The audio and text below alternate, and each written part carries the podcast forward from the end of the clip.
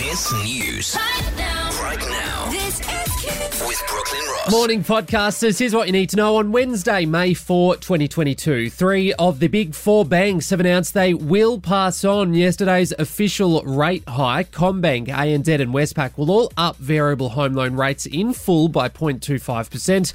NAB hasn't said yet what it's going to do.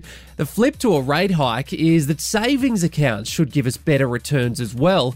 CommBank and ANZ have not increased their savings account rates. Westpac has, though, now giving savers 0.5% interest.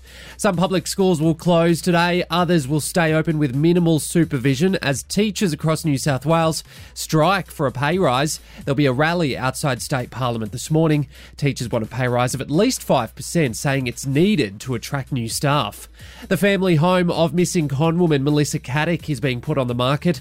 Her husband Anthony has been given two weeks to get out. It's hoped the Dover Heights place will sell for 17 million to repay some of the cash Melissa stole from her victims.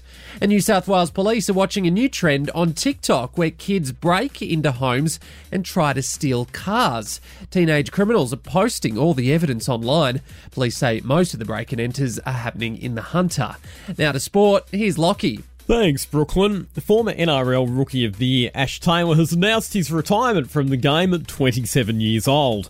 Taylor has only played a single game this season due to a chronic hip injury and called time on his career having played for the Broncos, Titans, and most recently the Warriors. In other NRL news, the Parramatta Eels have dumped coach Brad Arthur's son Jake Arthur for Friday night's clash against the Penrith Panthers. Dylan Brown has been moved back into the 5'8 position with Arthur dropped to reserves. And that's you up to date with the latest in sport.